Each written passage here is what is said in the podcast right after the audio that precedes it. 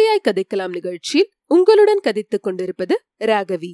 பொன்னியின் செல்வன் பாகம் இரண்டு சுழல் காற்று அதிகாரம் இருபத்தி ஒன்று பாதாள சிறை. உலக வாழ்க்கையைப் போல் அறிய முடியாத விந்தை வேறொன்றும் இல்லை சுகம் எப்படி வருகிறது துக்கம் எப்படி வருகிறது என்று யாரால் சொல்ல முடியும்? வானம் நெடுங்காலம் களங்கமற்று விளங்கி வருகிறது. திடீரென்று கருமேகங்கள் திரண்டு வந்து எட்டு திசைகளும் இருள் சூழ்ந்து இடியிடித்து மின்னல் மின்னி கொட்டு கொட்டு என்று கொட்டுகிறது. உலகத்திலிருந்து காற்று என்பதை அற்று போய்விட்டதாக சில சமயம் தோன்றுகிறது. மரங்களின் இலைகளும் அசையாமல் இருக்கின்றன. திடீரென்று எங்கிருந்தோ ஒரு சூறைக்காற்று வந்து சுழன்று அடிக்கிறது. அதன் வேகத்தில் பெரிய பெரிய மரங்கள் வேருடன் பெயர்த்து விழுகின்றன. சற்று முன்னால் நேத்ரானந்தமாக வானளாவி நின்று காட்சியளித்த பசுமர சோலைகள் இப்போது அனுமார் அழித்த அசோகவனமாக மாறிவிடுகின்றன. குந்தவையின் வாழ்க்கையில் அத்தகைய சூறைக்காற்று இப்போது சுழன்று அடித்துக் கொண்டிருந்தது. சில காலத்துக்கு முன்பு வரையில் அவள் கவலை என்பதை அறியாதவளாய் இருந்தாள். வாழ்க்கை என்பது இடைவிடாத ஓர் ஆனந்த உற்சவமாக இருந்து வந்தது. அன்பும் ஆதரவும் ஆடலும் பாடலும் காவியமும் ஓவியமும் அணிமணியும் அலங்காரமும் உத்தியானவனமும் ஒய்யார ஓடமுமே வாழ்க்கை என்று எண்ணும்படியாக நாட்கள் சென்று கொண்டிருந்தன. தந்தையும் தாய்மார்களும் அண்ணனும் தம்பியும் அமைச்சர்களும் ஆசிரியர்களும் தாதிமார்களும் தோழிமார்களும் இளைய பிராட்டியை தங்கள் கண்ணின் கருமணியாக பாவித்து நடத்தி வந்தார்கள். துயரம் இன்னதென்பது காவியத்திலும் நாடகத்திலும் உள்ள கற்பனை மூலமாகவே அவளுக்கு தெரிந்திருந்தது. அத்தகைய பாக்கியசாலிக்கு துன்பம் வரத் தொடங்கிய போது ஒன்றன் மேலொன்றாக தொடர்ந்து வந்து மோதியது. தந்தையின் நிலை கவலைக்கிடமாய் இருந்தது ராஜ்யத்துக்கு பெரிய சோதனை ஏற்பட்டிருந்தது. தமையனும் தம்பியும் தூர தேசங்களில் இருந்தார்கள். இன்னதென்று சொல்ல முடியாத ஓர் பெரும் விபத்து சோழர் குலத்துக்கு ஏற்பட போவதாக சோதிடர்களும் நிமித்தக்காரர்களும் மர்மமாக சொல்லி வந்தார்கள். நாட்டில் ரகசிய சதிக்கூட்டங்கள் நடந்து வந்தன. நாட்டின் மக்கள் இனந்தெரியாத பீதியில் ஆழ்ந்திருந்தார்கள். வைரனென்று படைத்த வீரர்கள் வழி வழியாக வந்த குலத்தில் பிறந்த குந்தவை இவ்வளவையும் வீரத்துடன் சமாளிக்கக்கூடிய மனோதைரியமும் பெற்றிருந்தாள். குலத்துக்கும் ராஜ்யத்துக்கும் ஏற்பட்டிருந்த எல்லா அபாயங்களையும் தன் கூறிய மதியின் துணையினால் போக்கிவிடலாம் என்ற திடமான நம்பிக்கை அவளுக்கு இருந்தது. ஆனால் அவளுடைய வாழ்க்கையில் ஒரு சிறிய சம்பவம் எதிர்பாராத ஒரு சந்திப்பு அவளுடைய வைர இதயம் இழகவும் மனோதைரியம் குலையவும் காரணமாகி விட்டது. வந்தியத்தேவனை குந்தவை சந்தித்தபோது அதுவரையில் மொட்டாக இருந்த அவளுடைய இருதய தாமரை மடலவிழ்ந்து மலர்ந்தது. ஆனால் என்ன துர்தஷ்டம் அதே சமயத்தில் ஒரு கருவண்டு அந்த மலருக்குள் குடிபுகுந்தது. தன் விஷ கொடுக்கினால் அதன் மெல்லிய இதழ்களை கொட்டத் தொடங்கியது. அம்மம்மா என்ன வேதனை!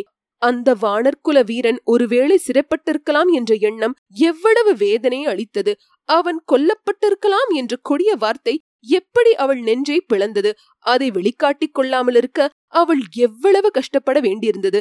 பெற்றவர்கள் உற்றவர்கள் உடன் பிறந்தவர்கள் உயிருக்குயிரான தோழிகள் எவ்வளவோ பேர் இருக்க எவனோ வழியோடு போறவனை பற்றி அகஸ்மாத்தாக இரண்டு மூன்று தடவை சந்தித்தவனை பற்றி ஏன் இந்த இருதயம் இப்படி துடிதுடிக்க வேண்டும்? இதை எல்லாவற்றையும் யோசிப்பதற்கும் காரண காரியங்களை ஆராய்ந்து முடிவு கட்டுவதற்கும் இப்போது நேரமில்லை. மீன மேஷம் பாராமல் சகுனமும் சகுனத்தடையும் பாராமல் விசாரிக்க வேண்டியதை உடனே விசாரித்து செய்ய வேண்டியதை உடனே செய்ய வேண்டும். ஆகவே அன்று பிற்பகலிலேயே இளைய பிராட்டி சின்ன பழுவேட்டரையரின் மாளிகைக்கு வருவதாக சொல்லி அனுப்பிவிட்டு சென்றாள். அந்த மாளிகையின் அந்தப்புற மாதர்கள் இளைய பிராட்டியை ஆர்வத்தோடு வரவேற்றார்கள். அன்பை சொரிந்து உபசரித்தார்கள். இளவரசி அவர்களுடன் அளவிலாவி சிறிது நேரம் பேசிக் கொண்டிருந்த பிறகு சித்திர மண்டபத்துக்கு சென்றாள். அங்கே சின்ன பழுவேட்டரையர் காத்திருந்து இளைய பிராட்டியை வரவேற்று மண்டபத்தில் தீட்டியிருந்த சித்திரங்களை விளக்கி கூற முற்பட்டார். குந்தவையும் பார்த்து கொண்டும் கேட்டுக்கொண்டும் வந்தாள். கடைசி சித்திரத்தண்டை வந்து நின்றதும் குந்தவை காலந்த கண்டரை ஏறிட்டு பார்த்து ஐயா பழுவேட்டரையர்கள் பரம்பரையாக சோழ குலத்துக்கு ஒப்பற்ற சேவை புரிந்து வந்திருக்கிறார்கள். என்றாள். அம்மையே அது எங்கள் பாக்கியம் என்றார் காலாந்தக கண்டர்.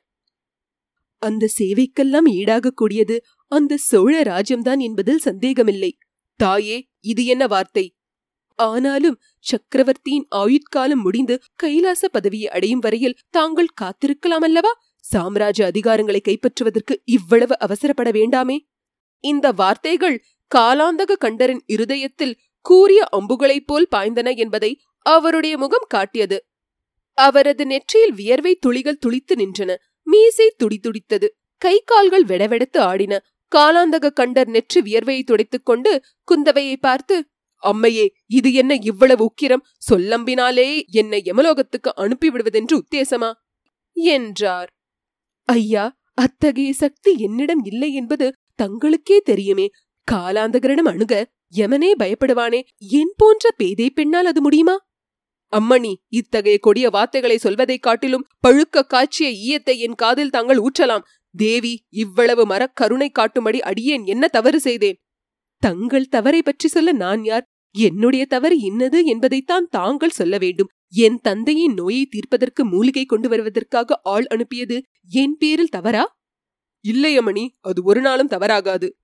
பழையாறை வைத்தியர் மகனை கோடிக்கரைக்கு மூலிகை கொண்டு வருவதற்காக நான் அனுப்பினேன் என்பது தங்களுக்கு தெரியுமா?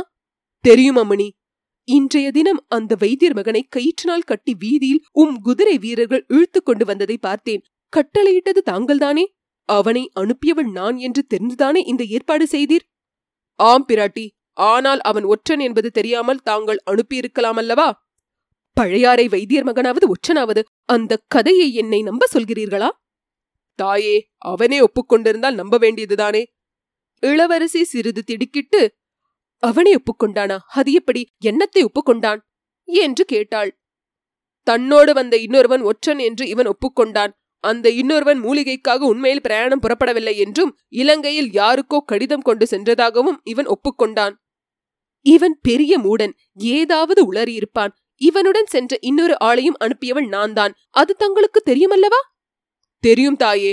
ஆனால் தங்களை அந்த மனிதன் ஏமாற்றி விட்டான் என்பதும் தெரியும். வந்தியத்தேவன் என்னும் பெயருடைய அவ்வாலிபன் உண்மையில் ஓர் ஒற்றன்தான் இல்லவே இல்லை. அவன் காஞ்சிபுரத்திலிருந்து என் தமையன் எழுதிய ஓலையை கொண்டு வந்தவன். இளவரசி அவன் சக்கரவர்த்திக்கும் இளவரசிடமிருந்து ஓலை கொண்டு வந்தவன். அதனால் என்ன? ஒற்றர்கள் இப்படி ஏதாவது ஒரு உபாயத்தை கடைபிடித்துத்தானே தங்கள் வேலையை செய்ய வேண்டும். ஐயா வந்தியத்தேவன் ஒற்றன் என்பதற்கு ருசு என்ன? அவன் ஒற்றன் இல்லாவிட்டால் ராஜபாட்டையில் நடப்பதை விட்டு குறுக்கு வழியில் நடப்பானேன்? குழந்தை சோதரிடம் போய் சக்கரவர்த்தியின் ஜாதக பலனை பற்றி கேட்பானேன்? சக்கரவர்த்தியின் ஜாதகத்தை பற்றி நான் கூட குழந்தை சோதரிடம் கேட்டேன். அதனால் என்ன? சக்கரவர்த்தியின் செல்வ புதல்வியாகிய தாங்கள் கேட்பது வேறு. சம்பந்தமில்லாத யாரோ வழிப்போக்கன் கேட்பது வேறு. பகையரசரின் ஒற்றனாய் இருந்தால்தான் அப்படி விசாரிக்க தோன்றும். இது தங்கள் ஊகம். வேறு காரணம் உண்டா? பகிரங்கமாக என்னுடைய அனுமதியை கேட்டு பெற்றுக்கொண்டு தஞ்சை கோட்டைக்குள் வந்திருக்கலாம். அப்படி செய்யாமல் பழுவூர் முத்திரை மோதிரத்தை காட்டிவிட்டு ஏன் நுழைய வேண்டும்? பெரிய பழுவேட்டரையர் கொடுத்தார் என்று ஏன் பொய் சொல்ல வேண்டும்? முத்திரை மோதிரம் பின்னே யார் கொடுத்தார்களாம்? அது இன்னும் தெரியவில்லை. கண்டுபிடிக்க வேண்டும். அதை கண்டுபிடிக்க முடியாமல் உங்கள் ஆட்கள் என்ன செய்தார்கள்? அம்மணி என்னுடைய ஆட்கள் மந்திரவாதிகள் அல்லர். ஒற்றனை கண்டுபிடித்து கேட்டுத்தானே முத்திரை மோதிரம் எப்படி அவனிடம் வந்தது என்று தெரிந்து கொள்ள முடியும்? அவன் உண்மையை சொல்லுவான் என்பது என்ன நிச்சயம்? உண்மையை சொல்லும்படி செய்வதற்கு வழிகள் இருக்கின்றன. தாயே பாதாள சிறை இருக்கவே இருக்கிறது. ஒற்றனுக்கு இதுவும் தெரிந்திருக்கிறது. அதனால்தான் மறுபடியும் தலைமறைவாகி இரவுக்கிரவே கோட்டையிலிருந்து தப்பி ஓடிவிட்டான். சம்புவரையர் மகனை முதுகில் குத்திவிட்டு ஓடிவிட்டான். அவன்தான் குத்தினான் என்பதற்கு என்ன அத்தாச்சி கந்தன்மாரேன் கூறியதுதான். அது போதாது. அவன் கந்தன்மாறனை குத்தவில்லை என்று நான் சொல்லுகிறேன். தாயே தாங்கள் அருகிலிருந்து பார்த்தீர்களா? பார்க்கவில்லை. ஆனால் ஒருவன் முகத்தை பார்த்து அவன் குற்றவாளியா இல்லையா என்பதை என்னால் நிர்ணயிக்க முடியும். அந்த பொல்லாத ஒற்றன் பாக்யசாலி தங்களுடைய நல்ல அபிப்பிராயத்தை எப்படியோ கவர்ந்து விட்டான். அந்த வாக்கியம் எனக்கு கிடைக்கவில்லையே. ஐயா அவனை மறுபடியும் ஒற்றன் என்று ஏன் சொல்கிறீர்? தாயே அவன் ஒற்றன் இல்லாவிட்டால் கூத்தாடிகளுடன் சேர்ந்து முகமூடி போட்டுக்கொண்டு ஏன் பழையாறில் நுழைகிறான்? மாறுவேடம் போட்டுக்கொண்டு ஏன் கோடிக்கரை துறைமுகத்துக்கு பிரயாணமாகிறான்? அவன் ஒற்றன் இல்லாவிட்டால் என் ஆட்களை கண்டதும் ஒரு நாள் முழுவதும் கொடிக்கரையில் ஒளிந்து திரிவானேன். இரவானதும் படகில் ஏறி இலங்கை தீவுக்கு போவானேன். ஓஹோ அவன் படகில் ஏறி தப்பித்து போய்விட்டானா? உங்கள் ஆட்களால் அவனை பிடிக்க முடியவில்லையா? ஆம் தாயே அந்த மாயாவி ஒற்றன் என் ஆட்களை ஏமாற்றிவிட்டு போய்விட்டான். இந்த முட்டாள்கள் அவனை விட்டுவிட்டு வைத்தியர் மகனை பிடித்துக் கொண்டு வந்திருக்கிறார்கள். ஐயா ஒற்றன் எப்படியாவது போகட்டும். வைத்தியர் மகனை நான் அனுப்பி வைத்தேன். அவன் குற்றமற்றவன் என்பது நிச்சயம். அவனை உடனே விடுவித்தே ஆக வேண்டும். அம்மணி இவன் ஒற்றன் இல்லாவிட்டாலும் ஒற்றனுக்கு உடந்தையா இருந்திருக்கிறான். ஏதேதோ கட்டுக்கதைகளை சொல்லி என் ஆட்களை ஏமாற்றியிருக்கிறான். ஒற்றன் ஒளிந்திருப்பதற்கும் தப்பி படகில் ஏறி செல்வதற்கும் இவன் உதவி செய்திருக்கிறான். அதெல்லாம் எப்படி இருந்தாலும் வைத்தியர் மகனை விடுதலை செய்தே ஆக வேண்டும். அந்த பொறுப்பை நான் ஏற்றுக்கொள்ள சித்தமா இல்லை நாட்டின் நாலாபுறமும் அபாயங்கள் சூழ்ந்திருக்கின்றன. பகைவர்கள் படையெடுக்க காத்திருக்கிறார்கள். வீரபாண்டியனுடைய ஆபத்துவதி சேவர்கள் சோழ குலத்தை கருவறுக்க சபதம் செய்திருக்கிறார்கள். நாடெங்கும் சதிகள் நடந்து வருகின்றன. ஐயா சதி செய்பவர்கள் எல்லாரையும் சிறையில் போடுவதாயிருந்தால் சிறையில் இடமே இராது. இடம் இருக்கும் வரையில் போடலாம் அல்லவா உண்மை சதியாளரை போடுவதற்கு கொஞ்சம் இடம் மிஞ்சட்டும். ஐயா வைத்தியர் மகனை உடனே விடுதலை செய்யுங்கள். அந்த பொறுப்பை நான் ஏற்க முடியாது தாயே. சக்கரவர்த்தியின் கட்டளை வந்தால் செய்வீரா? அதையும் புறக்கணிப்பீரா? அம்மணி இதற்கு சக்கரவர்த்தியின் கட்டளை தேவையில்லை. இளைய பிராட்டியின் விருப்பம் எதுவோ அதுவே சக்கரவர்த்திக்கு தேவ கட்டளை என்பது உலகம் அறிந்த செய்தி. இதோ பாதாள சிறையின் சாவியை தங்கள் கையில் ஒப்புவித்து விடுகிறேன். தாங்களே சென்று கதவை திறந்து விடுதலை செய்யுங்கள். இன்னும் யாரையாவது விடுதலை செய்வதாயிருந்தாலும் தாராளமாக செய்யுங்கள். அதனால் வரும் லாப நஷ்டங்களுக்கு பொறுப்பு தங்களது. இவ்வாறு சொல்லி காலாந்தக கண்டர் ஒரு பெரிய சாவியை எடுத்து கொடுத்தார். குந்தவை பொங்கி வந்த தன் ஆத்திரத்தை அடக்கிக் கொண்டு ஆகட்டும் ஐயா லாப நஷ்டங்களுக்கு பொறுப்பு நானே ஏற்றுக்கொள்கிறேன் என்று சாவியை பெற்றுக்கொண்டாள் இந்த சோழ சாம்ராஜ்யத்துக்கு ஏதாவது பெருந்தீங்கு நேர்ந்தால் அது இரண்டு பெண்களினால் தான் வந்தாகும் என்றார் தஞ்சை கோட்டை தலைவர். நான் ஒருத்தி அந்த இன்னொரு பெண் யார்? பழுவூர் இளையராணி நந்தினி தேவிதான். குந்தவை புன்னகை புரிந்து சோழ சாம்ராஜ்யத்தின் சர்வாதிகாரியுடன் என்னை கொண்டு போய் சேர்க்கிறீர்களே இது காதில் விழுந்தால் பெரிய பழுவேட்டரையர் தங்களை தேச பிரஷ்டம் செய்து விடுவார் என்று சொன்னாள். ரொம்ப நல்லதாய் போய்விடும். அதற்கு நான் காத்திருக்கிறேன் என்றார் சின்ன பழுவேட்டரையர். இத்துடன் அதிகாரம் இருபத்தி ஒன்று முற்றிற்று.